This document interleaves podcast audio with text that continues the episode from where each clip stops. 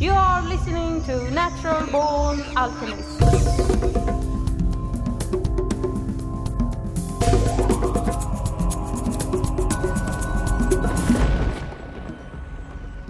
Welcome to episode number one hundred seven of the Natural Born Alchemists podcast. My name is Alex and I'll be your host. It's the last Sunday of the month. And as usual, we are going to listen to a pre-recorded talk, this time by Terence McKenna. This talk has been lifted from the Psychedelic Salon, which you can find at psychedelic salon dot com. And normally Terence talks a lot about psychedelics, but in this talk his focus is on alchemy and the Corpus Hermeticum, which is a text that forms the basis for Hermeticism. I especially like what he has to say about Mercury early on in the talk. But there is much more to get from everything Terence manages to cover in this talk about alchemy and the Corpus Hermeticum. So sit back, relax, and enjoy. Well, it is a small group, and this was my intent uh, by focusing on the Hermetic corpus and alchemy. I've just gotten tired of talking about psychedelic drugs and always saying the same things over and over again. Nevertheless, it's a challenge to go outside my own bailiwick. I mean, I've had an interest in uh, Hermeticism and alchemy since I was about fourteen and read Jung's Psychology and Alchemy.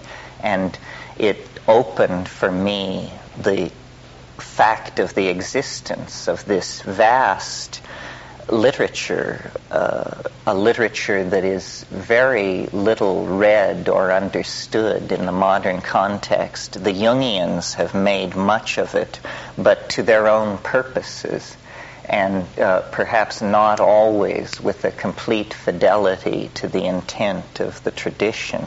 We'll talk a lot about the Jungian approach, but there are other approaches, uh, even uh, within the twentieth century.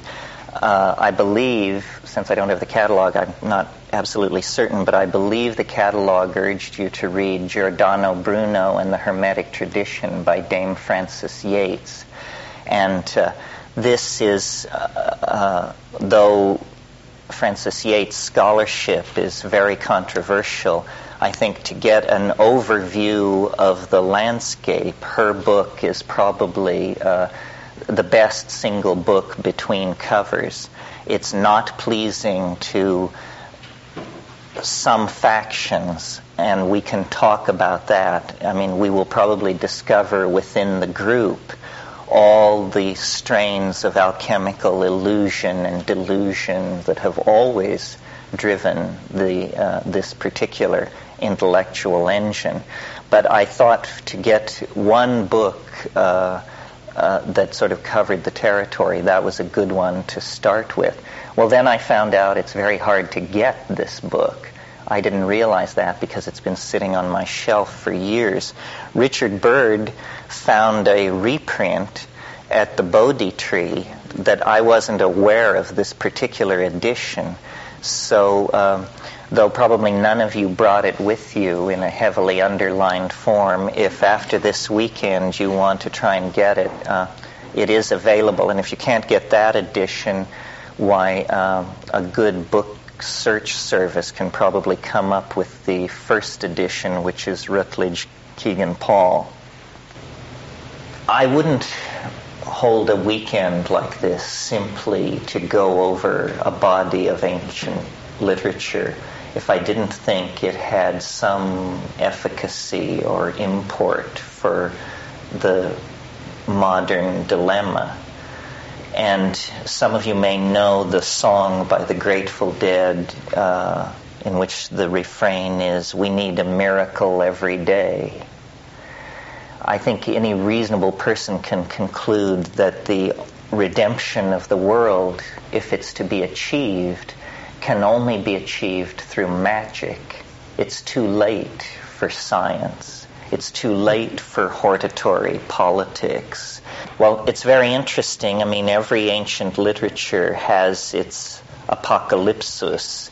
And in the Hermetic literature, uh, there is a prophecy. I think it's in book two, but that really doesn't matter.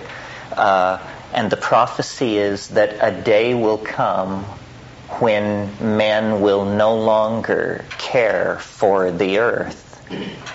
And at that day, the gods will depart, and uh, everything will be thrown into primal chaos. And this prophecy was very strongly in the minds of the uh, strains of non-Christian thought that evolved at the close, the centuries of closure of the Roman Empire. When you look back into historical time, it's when you reach the first and second centuries after Christ that you reach a world whose psychology was very much like the psychology of our own time. It was a psychology of despair and exhaustion. This is because um, Greek science, which had evolved under the aegis of uh, uh, democracy and atomism and Platonic metaphysics, had essentially come to a dead end in those centuries. We can debate the reasons why this happened. Uh, An obvious suggestion would be that it was because they failed to develop an experimental method. And so everything just dissolved into competing schools of philosophical speculation. And a profound pessimism spread through the Hellenistic world. And out of that pessimism, and in the context of that kind of universal despair which attends the dissolution of great empires, uh, a literature was created from the first to the fourth centuries after Christ, which we call the Hermetic Corpus, or in some cases, the Trismegistic Hymns. Now, this body of literature was misunderstood by later centuries, especially the Renaissance, because it was taken at face value and assumed to be at least contemporary with Moses, if not much older. So the the Renaissance view of Hermeticism was based on a tragic misunderstanding of the true antiquity of this material. And there are people, hopefully none in this room, who still would have us believe that this literature antedates uh, uh, the Mosaic Law, that it is as old as dynastic Egypt.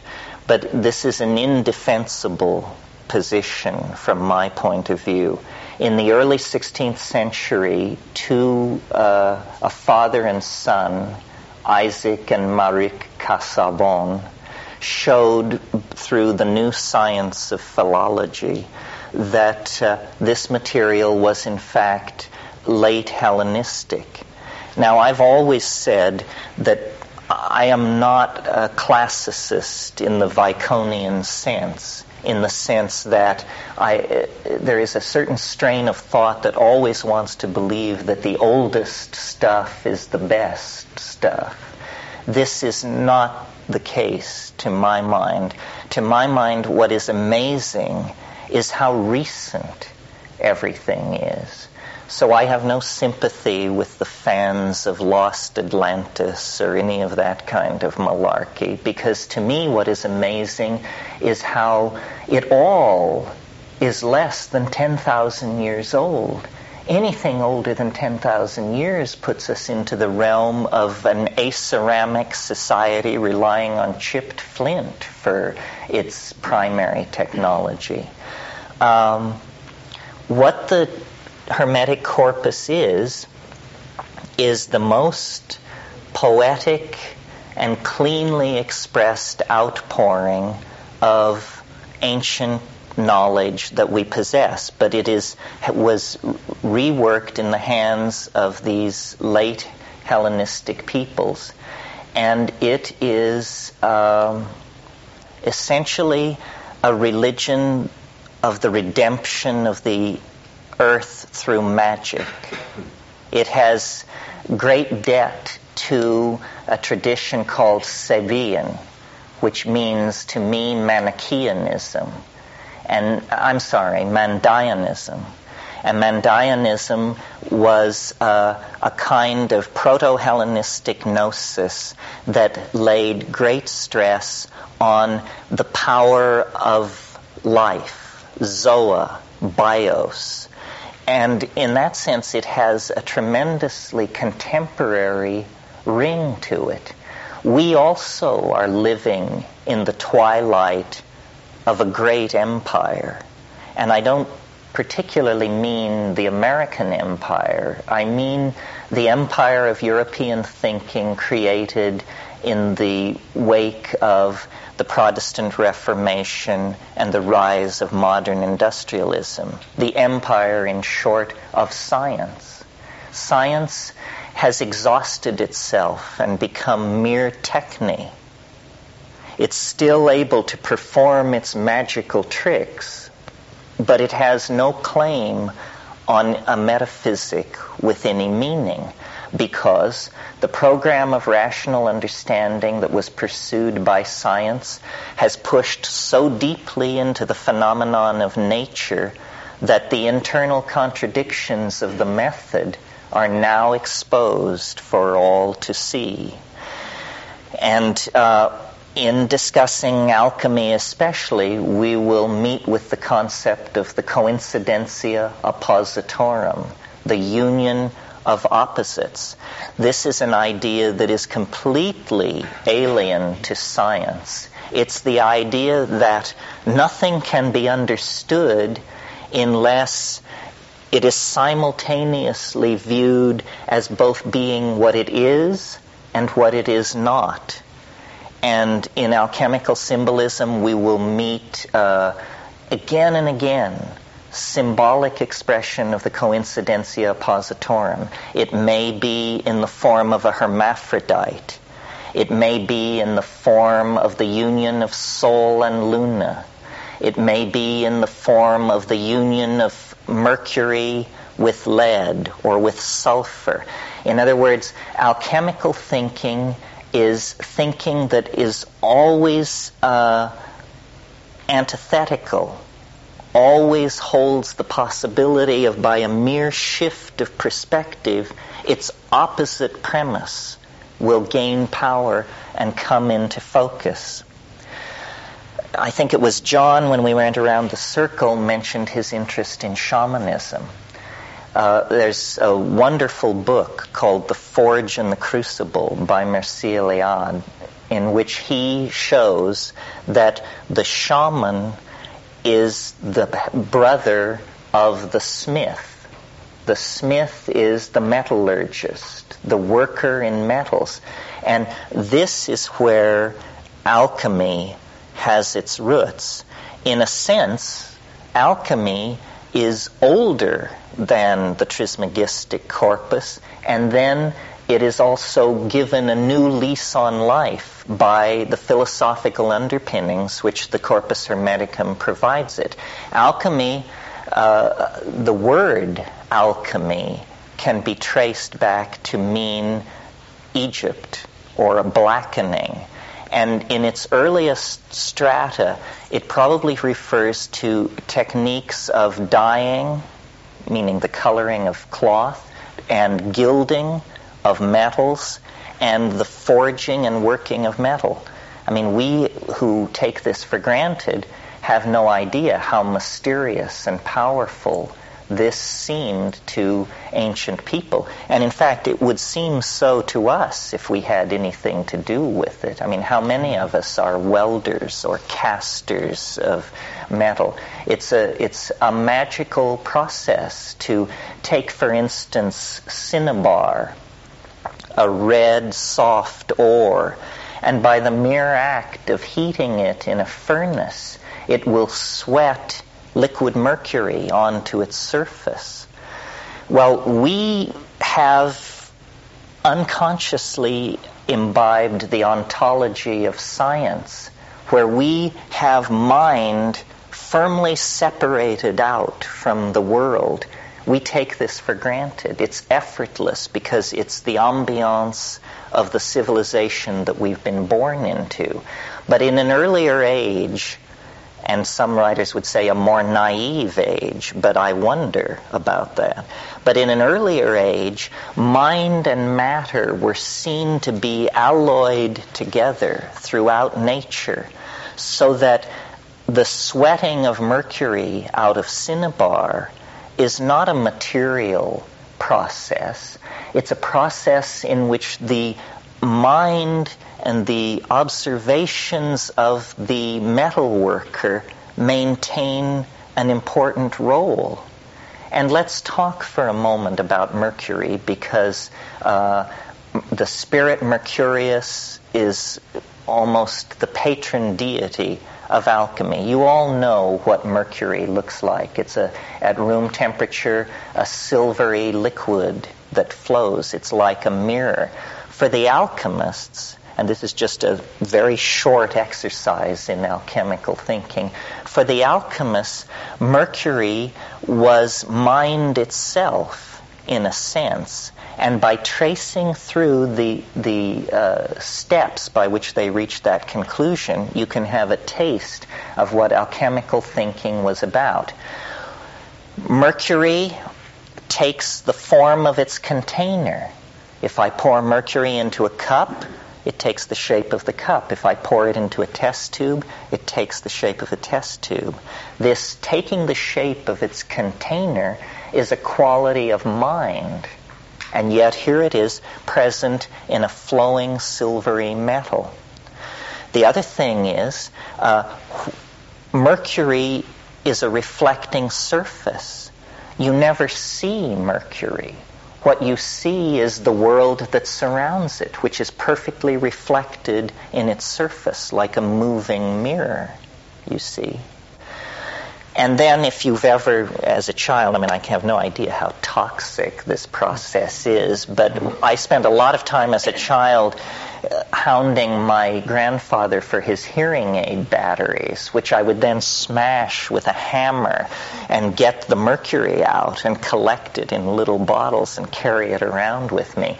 Well, the wonderful thing about mercury is when you pour it out on a surface and it beads up, then each bead of mercury becomes a little microcosm of the world, and yet the mercury flows back together into a unity. Well, as a child, you see, I didn't, I had not yet imbibed the assumptions and the ontology of science. I was functioning as an alchemist. For me, mercury was uh, this fascinating magical substance onto which I could project the contents of my mind. And a child playing with mercury is an alchemist, hard at work, no doubt about it. Well, so then... Uh, this is a phenomenon in the physical world, and then mind is a phenomenon as in the Cartesian distinction, which is between the res extensa and the res virens. This is the great splitting of the world into two parts. I remember Al Huang once said to me, we were talking about the yin-yang symbol, and he said, you know, the interesting thing is not the yin or the yang. The interesting thing is the S-shaped surface which runs between them. And that S-shaped surface is a river of alchemical mercury. Now, where the alchemists saw this river of alchemical mercury is in uh, the boundary between waking and sleeping. There is a place, not quite sleeping, not quite waking, and there there flows this river of alchemical mercury, where you can project the contents of the unconscious and you can read it back to yourself. Uh, this kind of thinking is confounding. to scientific thought, where the effort is always to fix everything into a given identity and a given set of uh, behaviors. Now, the other uh, hermetic perception that is well illustrated by just thinking for a moment about Mercury is the notion, and this is central to all hermetic thinking, of the microcosm and the macrocosm, that somehow the great world, the whole of the cosmos, is reflected in the mystery of man, of man, meaning men and women. It's reflected in the mystery of the human mind-body interface. So for an alchemist, it makes perfect sense to extrapolate from these internal, what we call internal psychological processes, to external processes in the world. That distinction doesn't exist for uh, for the alchemist. And I tell you, the longer I live, the more convinced I am that this is just absolutely the truth. Our, the myth of our society is the existential myth that we are cast into matter, that we are lost in a universe that has no meaning for us, that we must make our meaning. This is what Sartre and all and Kierkegaard, all those people are saying, that we must make our meaning. It, it reaches its most absurd expression in Sartre's statement that nature is mute. I mean, this is as far from alchemical thinking as you can possibly get, because for the alchemist, nature was a great book, an open book to be read by putting nature through processes which revealed not only its inner mechanics, but the inner mechanics of the artifacts, the person working upon the material. In other words, uh, the alchemist. Well, in other in other contexts, I've talked about uh, the importance of language and how our world is made of language. And part of the problem with understanding alchemy is that the language is slipping out of our reach. We are so completely imbued with the Cartesian categories of the res virens, the, the world of thought, and the res extensa, the world of three-dimensional space, and causality, and uh, uh, the conservation of matter and energy, and so forth, that in order to do more than carry out a kind of scholarship of alchemy, we have to create an alchemical language, or a field in which alchemical language can take place.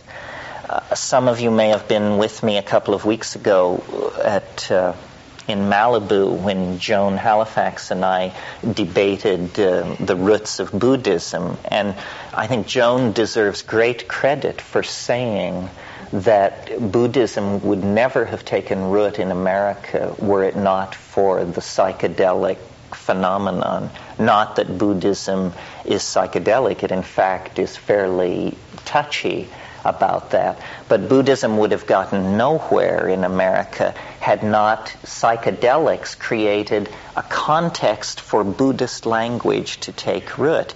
And I would wager that I would never have gotten to first base with proposing a weekend on alchemy at Esselen were it not understood that psychedelics have prepared people for the notion that mind and world can be poured together like mercury and sulfur, like the sophic waters, to create a new kind of understanding.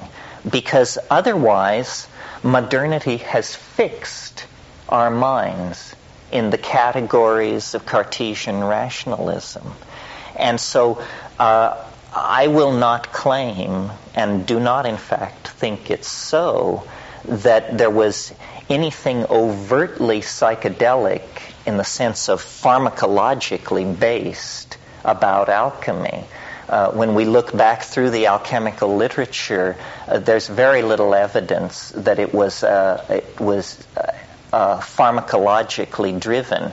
Only when you get to the very last adumbrations of the alchemical impulse in someone like Paracelsus do you get the use of opium.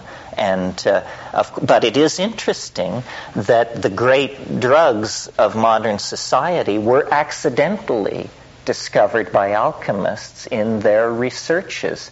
Uh, distilled alcohol is a product uh, of alchemical work. And then, as I mentioned, opium uh, was very heavily used by the Paracelsian school. But what they possessed was uh, an ability to liquefy their mental categories and then to project the contents of the mind onto these processes and read them back. Now, this is what made alchemy so fascinating to the Jungian school, because the Jungians were discovering the unconscious, and they realized before the Jung's involvement with alchemy, the best material for uh, psychotherapy to work upon was dreams, uh, but dream and mythology, and these were the two uh, the two poles of the uh, data field that the discovery of the unconscious was working on. Well, then Jung had the prescience to realize that alchemy, which to that point, as the gentleman over here said, had been dismissed as a naive effort to turn base metals into gold. This is the first fiction that you have to absolutely purge from your mind. The only alchemists that ever tried to turn base metals into gold were charlatans, the so-called puffers, because they were called that not only for their exaggerated speech, but for their use of bellows to drive their fires. And alchemy has always had a core of true adepts, and then a surround of misguided souls and uh, outright con artists who were trying to change uh, uh, base metals into gold. Now, it's interesting that science, in its naivete in the twentieth century, has actually completed the program of pseudo-alchemy. Uh, you can, if you have a sufficiently powerful nuclear reactor, change lead into gold. I mean, the cost is staggering. It has no economic in importance whatsoever, but it can be done by bombarding gold with a sufficient amount of uh, heavy heavy particles, I mean lead. You can change it into into gold. But this is not uh, what the original intent was. In fact, when we look at the history of twentieth century science, we will see that in a way it's a misunderstanding of what the alchemical goals were to be, and one by one it has done uh, these things that were uh, stated goals of the alchemists, except that the alchemists always spoke in similes and in a secret control language that was symbolic. Okay, uh, now another point that was brought up was, in going around the circle, was the externalization of the soul. And uh, what we're trying to do is, in this weekend, is study and talk about the idea of redeeming the world through magic. And how is this to be done? Well, the the Philosopher's Stone is a complex of ideas that no matter how you divide it, no matter how you slice it, it's very difficult to hold the pith essence of this concept. But what it really comes down to is the idea that spirit is somehow resident in matter in a in a uh, very diffuse form, and that the goal of Hermetic thinking and later alchemy is the concentration and redemption of this spirit, a focusing of it, a bringing of it together. This is an idea that was common in the Hellenistic world, not only to Hermetic thinking, but also to Gnosticism.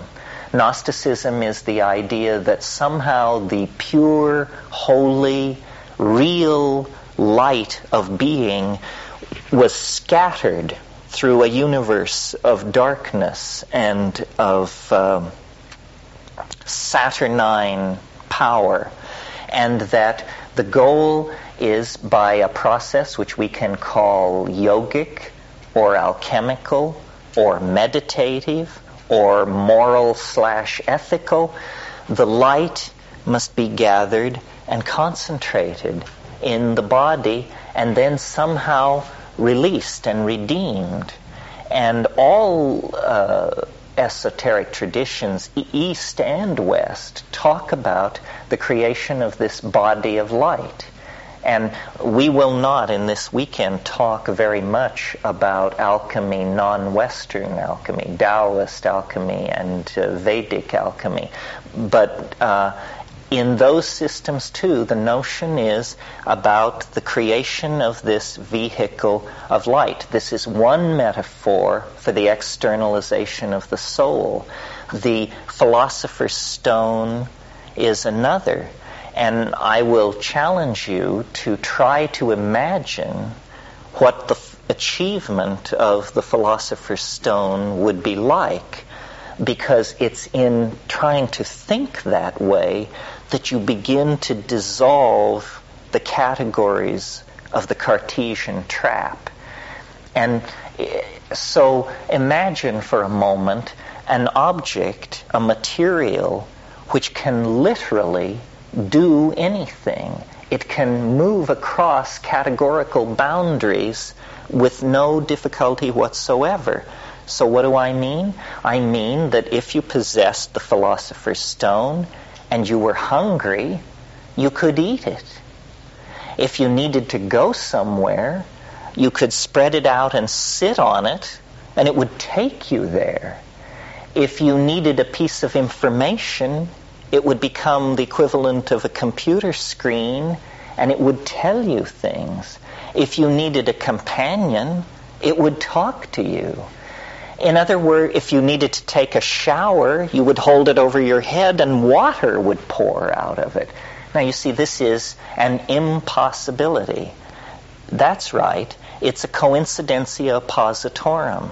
It is something which behaves like imagination and matter without ever doing damage to the ontological status of, of one or the other. Now, we, this sounds like, you know, pure pathology in a context of modern thinking, because we expect things to stay still and be what they are and undergo the growth and degradation that is inimical to them. But no, the redemption of spirit and matter means the exteriorization of the human soul and the interiorization of the human body, so that it is an image freely commanded in the imagination. Imagination, I think this is the first time I've used this word this evening. The imagination is central to the alchemical opus, because it is literally a process which goes on in the realm of the imagination, taken to be a physical dimension. And I think that uh, we cannot understand the history that lies ahead of us unless we think in terms of a journey into the imagination. We have exhausted the world of three-dimensional space. We are polluting it. We are overpopulating it. We are using it up. Somehow the redemption of the human enterprise lies in the dimension of the imagination. And to do that, we have to transcend the categories that we inherit from a thousand years of uh, science and Christianity and rationalism, and we have to re-empower and re-encounter the mind. And we can do this psychedelically, we can do it yogically, or we can do it alchemically and hermetically. Now, there is present in the world at the moment, um, or at least I like to think so, an impulse which I have named the archaic revival. It's uh, what happens is that whenever a society really gets in trouble, and you can use this in your own life, when you really get in trouble, what you should do is say, What, what did I believe in the last sane moment that I experienced? And then go back to that moment and act from it, even if you no longer believe it. Now, in the Renaissance, this happened. The, the uh, scholastic universe dissolved. New classes, new forms of wealth, new systems of navigation, new scientific tools made it impossible to maintain the fiction of the medieval cosmology. And there was a sense that the world was dissolving. Good alchemical word, dissolving. And in that moment, uh, the movers and shakers of that civilization reached backwards in time to the last sane moment they had ever known, and they discovered that it was classical Greece. And they invented classicism in the, in the fifteenth and sixteenth century. The texts which had lain in monasteries in Syria and Asia Minor, forgotten and untranslated for centuries, were brought to the Florentine Council by people like Gemistus Pletho and others, and translated. And classicism was born, its laws, its philosophy, its aesthetics. And we are the inheritors of that tradition. But it is now, once again, exhausted. And our cultural crisis is much greater. It is global, it is total, it involves every man, woman, and child on this planet. Every bug, bird, and tree is caught up in the cultural crisis that we have engendered. Our ideas are exhausted, the ideas that we inherit out of Christianity and its half-brother science, or its bastard child science. So what I'm suggesting is that an, a, a, an archaic revival needs to take place, and it seems to be well in hand in the form of the revival of goddess worship and shamanism and partnership. But notice that these things are old, ten thousand years or more old. But there was an unbroken thread that, however thinly drawn, persists right up to the present.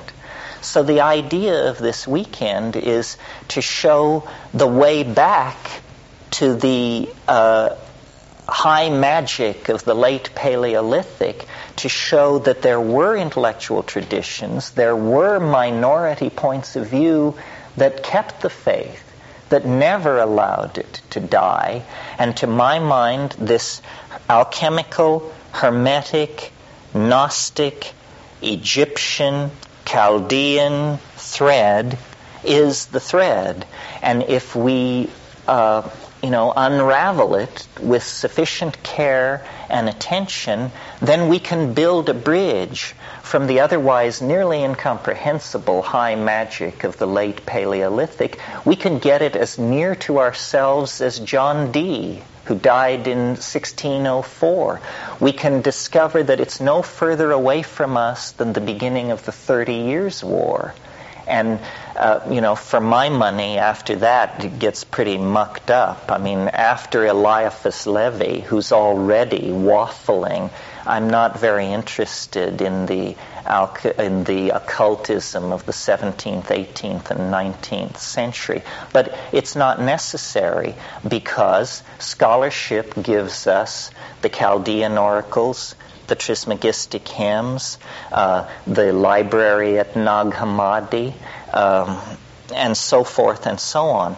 So uh, I, my impulse is to, in the most austere sense, repopularize, reintroduce this kind of thinking so that people can live it out. And then, step by step, we can evolve our language and evolve our understanding to make our way back to the garden, back to Eden.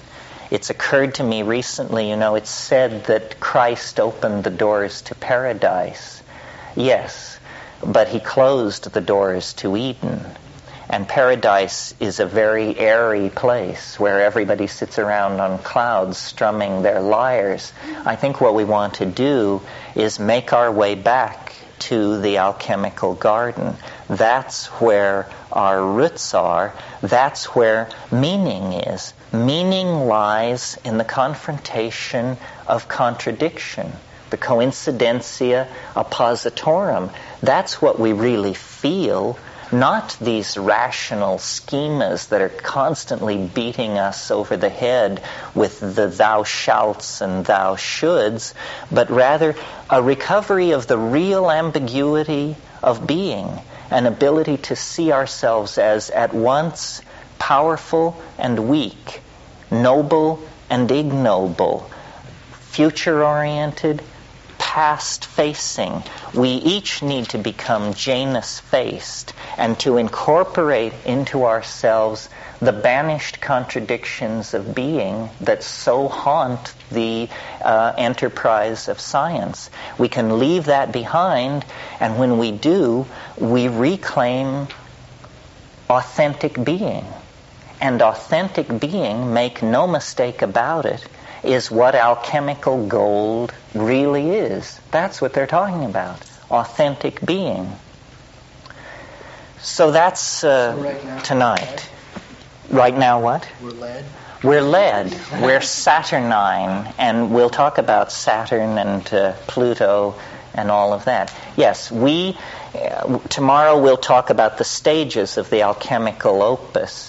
And though the stages are many and multiferous, it all begins in what is called the nigredo, the blackening, the depths of the leaden, saturnine, chaotic, fixed place. And that's where we have been left by science and modernity and so forth and so on. And that's where that's where the alchemist loves to begin. That's where he then stokes, he or she stokes the furnace and begins the dissolutio et coagulatio that leads to the uh, appearance of the stone. The place to begin, I think, is obviously with the question, who is Hermes Trismegistus?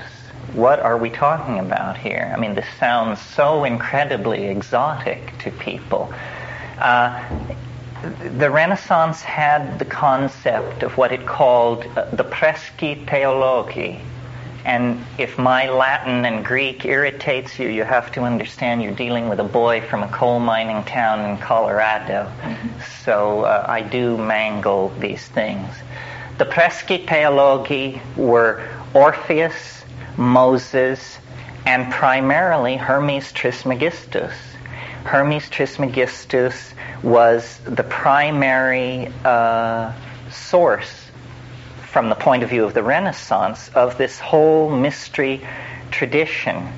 And um, you recall from last night's lecture that this is based on a misunderstanding. The Renaissance believed that uh, Hermes Trismegistus was older than Moses. We know now, thanks to Isaac and Marik Casaubon, two philologists of the early seventeenth century, that definitely the Hermetic corpus was composed between the first and second centuries after Christ. The method of the Casaubons was to examine the uh, the philosophical language of the Corpus Hermeticum and show that there were words and phrases there that were post-Platonic and derivative from philosophers whose dates we have fully in hand. Now, uh, if you go to an occult bookstore, you will find that to this day this error persists. There are people who still want to claim that this stuff is older than dynastic Egypt. Uh, there are even books available. I was in Shambhala a week ago uh, claiming to teach you how to change lead into gold. Well, from my point of view, this just evokes a small and a small smile. Uh, the old errors persist. The puffers are still at it. Uh, but what Hermes Trismegistus is, is a character uh, who appears in many guises in these Hermetic dialogues. The, dialogue, the Hermetic hymns are usually couched in the form of dialogues between Hermes and his son Thoth. And Thoth takes the role of the uninitiated ingenue who is sitting at the feet of the master. And Thoth asks questions. What is the true nature of the world? What is the true nature of man? And Hermes answers. And the general uh, form of these texts, with exceptions, because there are twenty of them, is an intellectual dialogue which builds to an ecstatic revelation, and then in the wake of the ecstatic revelation, there is a hymn of praise to uh, to uh, Hermes Trismegistus. Trismegistus means thrice blessed, and is sometimes called Hermes Triplex, to distinguish this Hermes from all the other Hermes of, of early, middle, and late Greek thinking. Hermes is, of course, the messenger god, the god of scribes. The reason this ibis-headed being holding a staff is embossed on the cover of each of these books is because this is how uh, Hermes Trismegistus, Thoth Hermes, uh, was imagined. He was associated with the scribe god of the Egyptian pantheon. The two distinguishing factors, at least that stand out for me, that I think you need to incorporate into your thinking about uh, the Hermeticism, two very important concepts. The first is the divinity of human beings, an extraordinarily radical idea in the context of late Hellenistic thinking. We all operate on, under the spell of the concept of the fall of man, that man is an inferior being, errors were made in the Garden of Eden, and that we are far, far from the nature of divinity. All magic, and all magic in the West is derivative from this tradition, takes the position that man is a divine being. Men and women are divine beings. The Corpus Hermeticum actually refers to man as God's brother. And this is a double-edged perception. It gives tremendous dignity to the human enterprise, but it also raises the possibility of the error of pride and hubris. In the Renaissance, Marcello Ficino boiled this notion down to the aphorism, man is the measure of all things. And you may notice that this is the position really of science, that man is the measure of all things, that it is up to us. We can decide the course of the cosmos. All magic stems from this position. This is why the church was so concerned to stamp out magic, because it assigns man an importance that the church would rather reserve uh, to deity. So that's the first great division between Christian thinking and Hermetic thinking, an entirely different conception of what human beings are. And when we get into the text, I'll read you some of these passages. Now, the second distinguishing factor, and notice that this position on man empowers tremendous freedom. Man is the measure of all things. The second uh, distinguishing factor uh, in Hermeticism is the belief that we can control fate, that we can escape from cosmic fate. The late Hellenistic mindset was, and what you get in the Gnostics, is the belief that because of astrology, because of the stars, we are subject to control from these exterior forces. Uh, in in most Gnostic thinking, the whole concern is to somehow evade what is called the himarmony, cosmic fate. Uh, and in the Gnostic systems, the only way it can be done is by ascending through the shells of cosmic ordering forces, the archons, the planets, the planetary demons, so forth and so on, and then beyond the Himarmony, which is actually thought of as a as a place in space that you burst through, you transcend fate.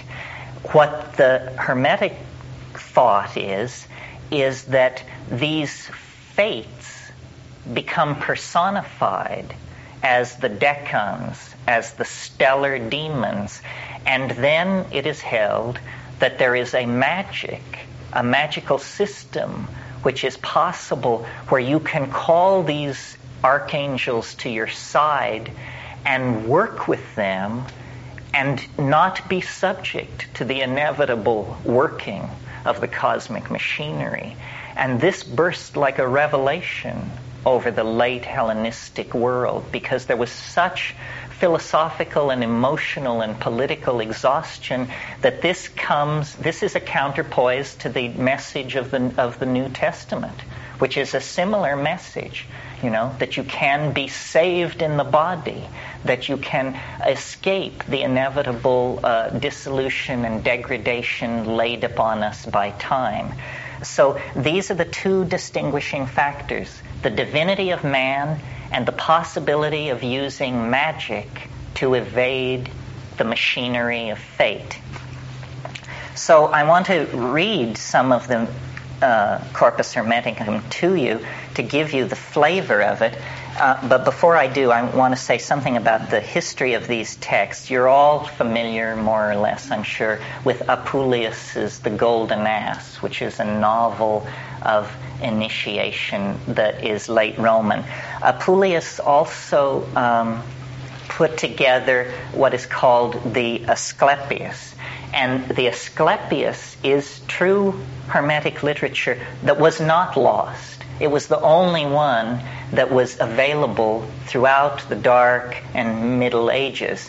Uh, all the rest was lying untranslated in uh, in Syrian uh, monasteries until Gemistus Pletho in fourteen ninety brought these manuscripts to Florence, to the court of the de Medicis, and then the translation project began. Now, the only other Hermetic material that was accessible throughout the High Gothic period uh, was a book of magic called Picatrix. Picatrix. And the Picatrix was probably written in the twelve hundreds, although this elicits screams of dissent from the burning-eyed faction. Uh, but reason dictates that we consider Picatrix twelfth century. So only the Asclepius and the Picatrix represented this strain of thought before uh, the fourteen sixties. And the importance of Hermetic thinking can be seen by the fact that Gemistus Pletho brought Plato to the Florentine Council, as well as Hermes Trismegistus. And when Marcello Ficino sat down to do this translation work, Cosimo de' Medici said, "Plato can wait. I'm getting old. You, you do the Hermetic corpus first. That's much more important. We'll sort out this Plato business in a few years." And so it was done, and the complete it was uh, completed in fourteen ninety-three, and in fourteen ninety-four Cosimo died. So he never saw the translations of Plato, but felt that uh, the Corpus Hermeticum was more important. Just, I mention this to show you the, the importance that was uh, attached to this stuff. Here is the, one of the key passages on man's nature. This is from Book One of the Corpus Hermeticum. But mind, the father of all, he who is life and light, gave birth to man, a being like to himself. And he took delight in man as being his own offspring. For man was very goodly to look on, bearing the likeness of his father. With good reason, then, did God take delight in man.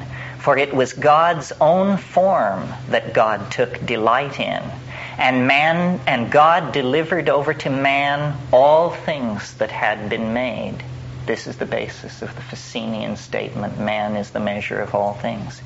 And man took station in the maker's sphere and observed the things made by his brother, who was set over the region of fire. And having observed the maker's creation in the region of fire, he willed to make things for his own part also, and his Father gave permission, having in himself all the working of the administrators. This is a reference to the angel hierarchy. And having in him, and the administrators took delight in him, and each of them gave him a share of his own nature. So man is the brother of God, and a creature at home with the angels. Um, it, the, this idea is echoed in the Asclepius, which you'll recall was available throughout the Middle Ages. Um, the range of man is yet wider than that of the demons, meaning the angels. This term is, uh, you know, transposable in Hermetic thought. The individuals of the humankind are diverse and of many characters. They, like the demons, come from above, and entering into fellowship with other individuals, they make for themselves many and intimate connections with almost all other kinds. And then the famous passage, man is a marvel then, Asclepius, honor and reverence to such a being.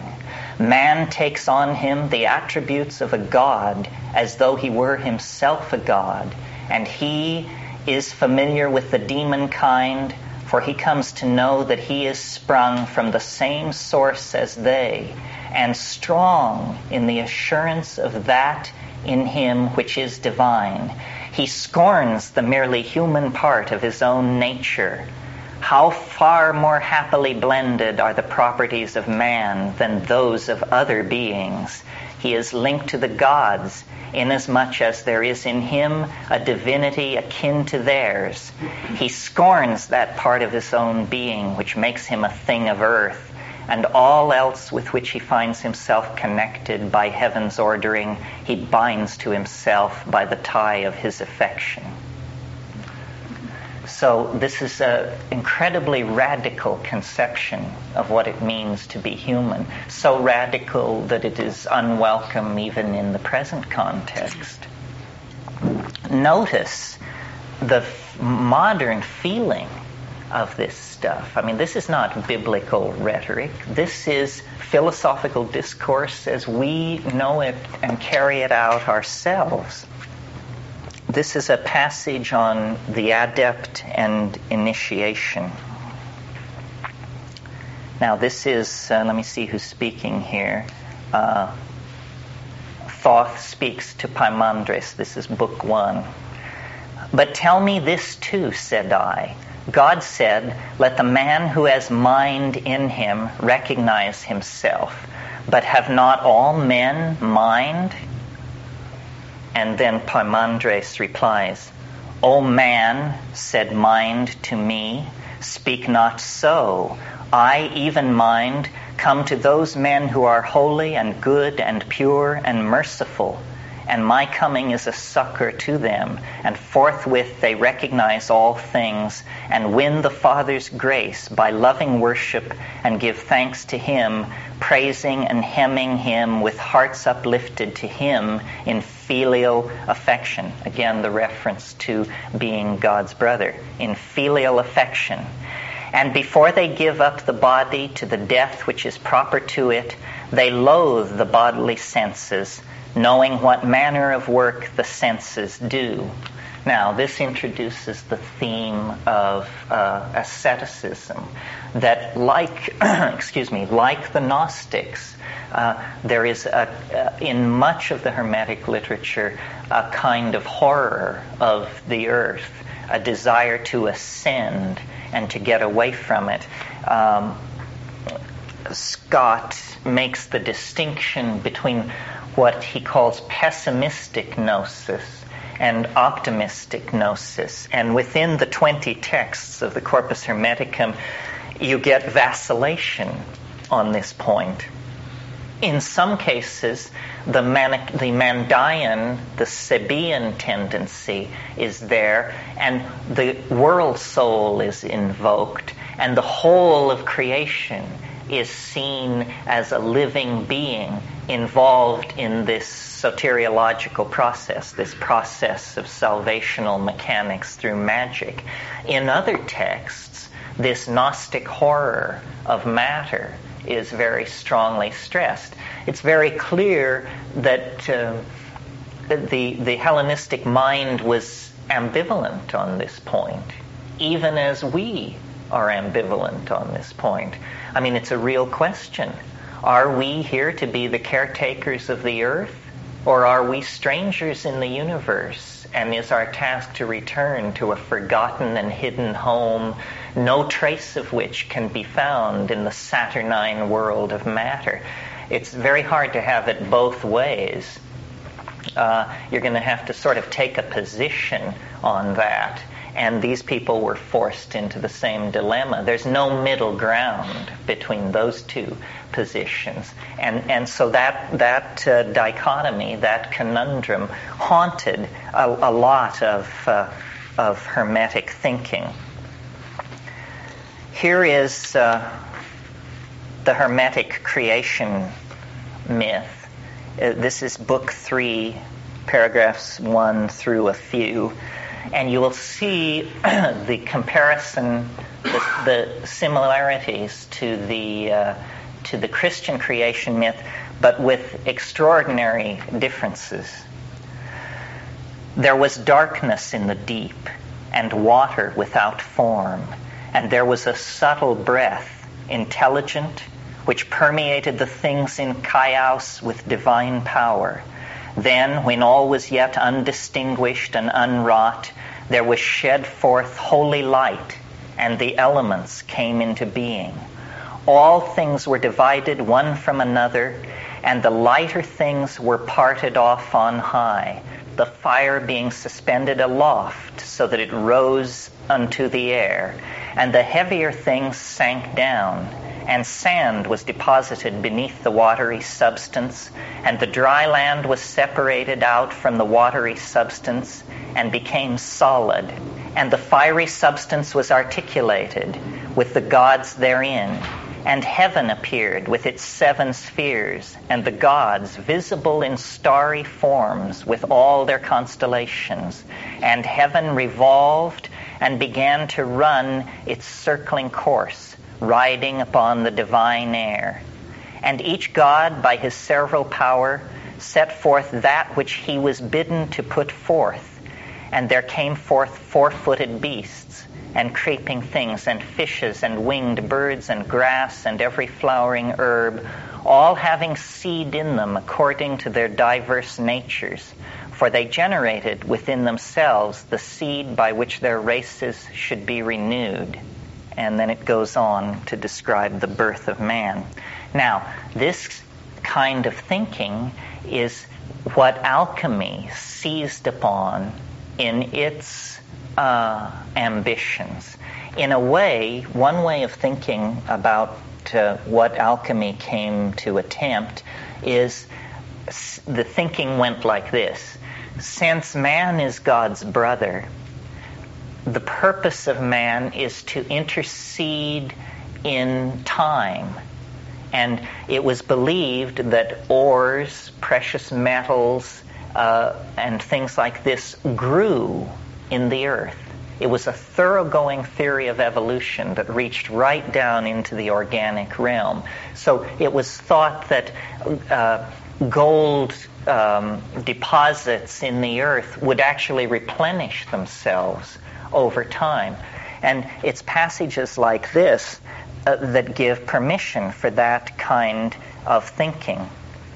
In line with that, Uh, we're now in book four, and remember the tone changes slightly from book to book. They were, after all, uh, written over a three hundred year period by various people. Um, you must understand, then, that God is pre-existent and ever-existent, ever-existent, and that he alone made all things and created by his will the things that are. And when the Creator had made the ordered universe, he willed to set in order the earth also. He willed to set in order the earth also. And so he sent down man, a mortal creature made in the image of an immortal being, to be an embellishment of the divine body. For it is man's function, here it comes, the purpose of man, for, according to book four, for it is man's function to contemplate the works of God, and for this purpose he was made, that he might view the universe with wondering awe and come to know its maker. Man has this advantage over all other living beings, that he possesses mind and speech. Now speech, my son, God imparted to all men, but mind he did not impart to all. Not that he grudged it to any, for the grudging temper does not start from heaven above, but comes from being here below in the souls of those men who are devoid of mind. This introduces the concept of, the, of an elect or a perfecti, a, a hierarchy of human, of human accomplishment and understanding. And this is also basic to Gnosticism. It's not for everyone, they're saying. It's for the pure of heart. And then what pure of heart means depends on the school you're looking at. You know, for some, it was mathematical accomplishment. For others, it was contact with the Logos. For others, it was an ability to resist the temptations of the senses. But there was always this sense of the higher and lower possibility within the human experience. Everybody with me so far? This is at the opening of book twelve, and this is a book with a heavy uh, Mandaean sensitivity, this sensitivity to life.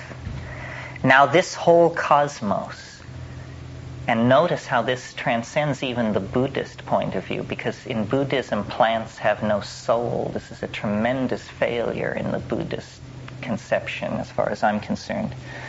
Uh, okay, this is uh, book uh, book twelve. Now this whole cosmos, which is a great God and an image of him who is greater and is united with him and maintains its order in accordance with that will, is one mass of life. And there is not anything in the cosmos, nor has been through all time from the first foundation of the universe, neither in the whole nor among the several things contained in it, that is not alive. There is not, and has never been, and never will be in the cosmos anything that is dead. For it was the Father's will that the cosmos, as long as it exists, should be a living being, and therefore it must needs be a God also. How then, my son, could there be dead things in that which is a God, in that which is an image of the Father, in that which is one mass of life? Deathness is corruption, and corruption is destruction.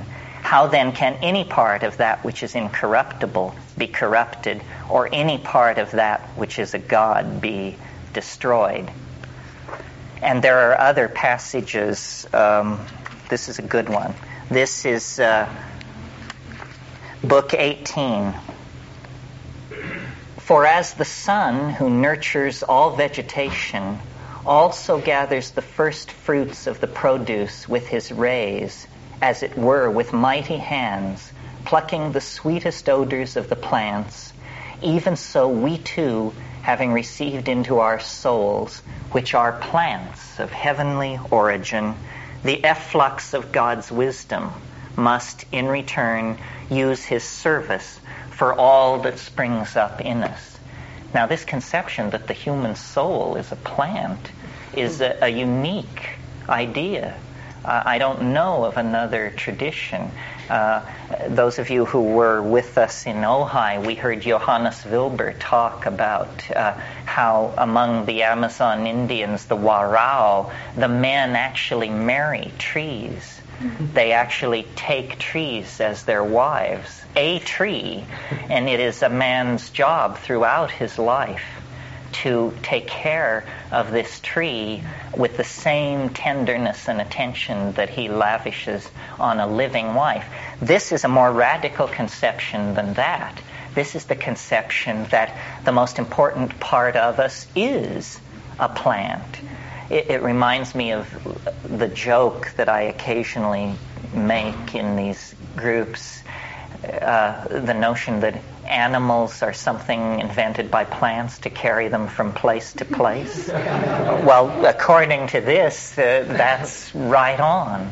So uh, the, the sensitivity to the vegetative nature of the world is so great that it raises the plant to be the pith essence, the soul of man, the brother of God. So you see, the valuation of the vegetative universe here is of an extremely radical type, and that and that nothing is predetermined uh, in the Hermetic system, because through magic we can overcome the energies of cosmic fate. This is the great good news of of Hermeticism, that we are not subject to fate. Uh, we should probably talk a little about this logos concept. Uh, this is something which seems very alien to modern people unless they are psychedelically sophisticated. The logos was the sine qua non of Hellenistic religion. And what it was was an informing voice that spoke in your head or your heart, wherever you want to put it, and it told you the right way to live.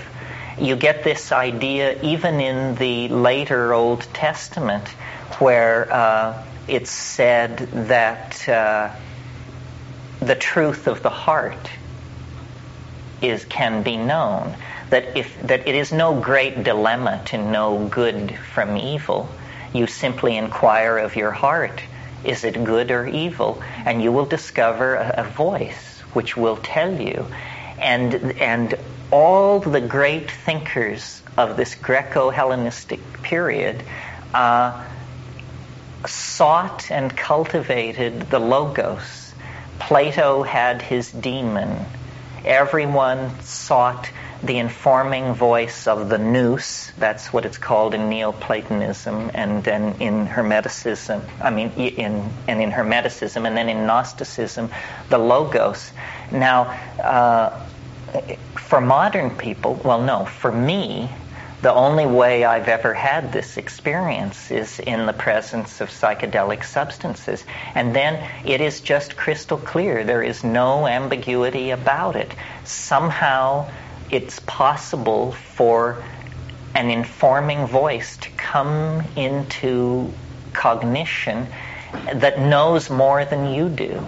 It is a connection with the collective unconscious, I suppose, that is convivial, conversational, and just talks to you about uh, uh, the nature of being in the world and the nature of your being in the world. Uh, it's puzzling to us because it seems so remote. I mean, for us, a voice in the head or the heart is pathology. And uh, you may know the famous story of, uh, in the first century, uh, some fishermen were off the shore of the island of Argos in the Mediterranean Sea, And they heard a great voice from the sky, and the voice said, "Great Pan is dead. Great Pan is dead." Well, people like Lactantius and Eusebius, these patristic fathers, the people who built Christianity, who took the Gospels and turned it into a world religion, they took this annunciation from the sky of the death of Pan as the annunciation of the change of the aeon. In other words, by the aeon, I mean these two thousand year, roughly two thousand year periods that are associated with the equinoctial precession. Do you all understand how this works? That over twenty-six thousand years, the heliacal rising of the, of the solstitial sun slips slowly, slowly from one house to another.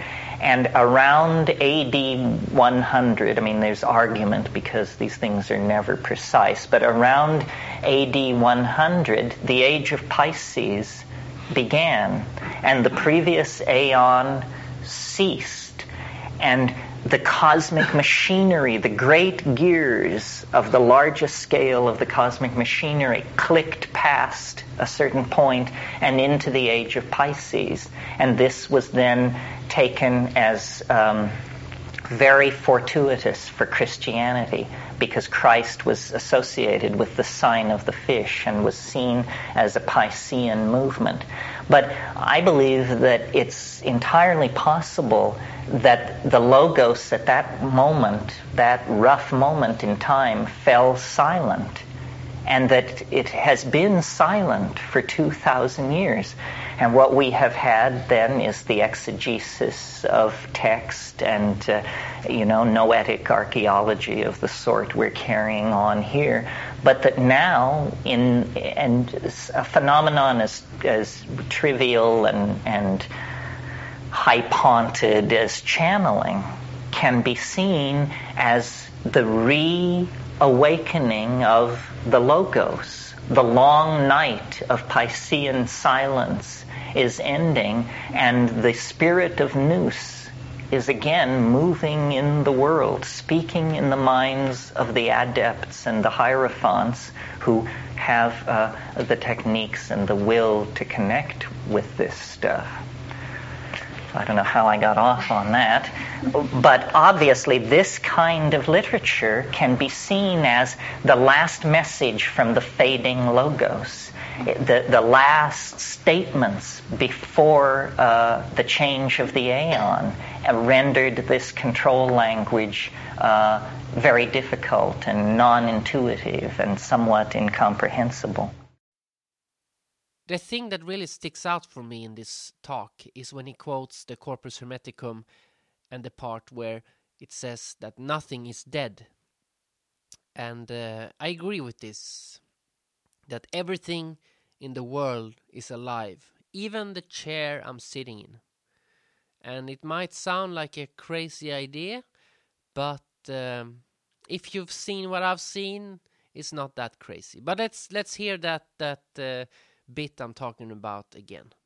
Now this whole cosmos, which is a great God and an image of him who is greater and is united with him and maintains its order in accordance with that will, is one mass of life, and there is not anything in the cosmos, nor has been through all time from the first foundation of the universe, neither in the whole nor among the several things contained in it, that is not alive.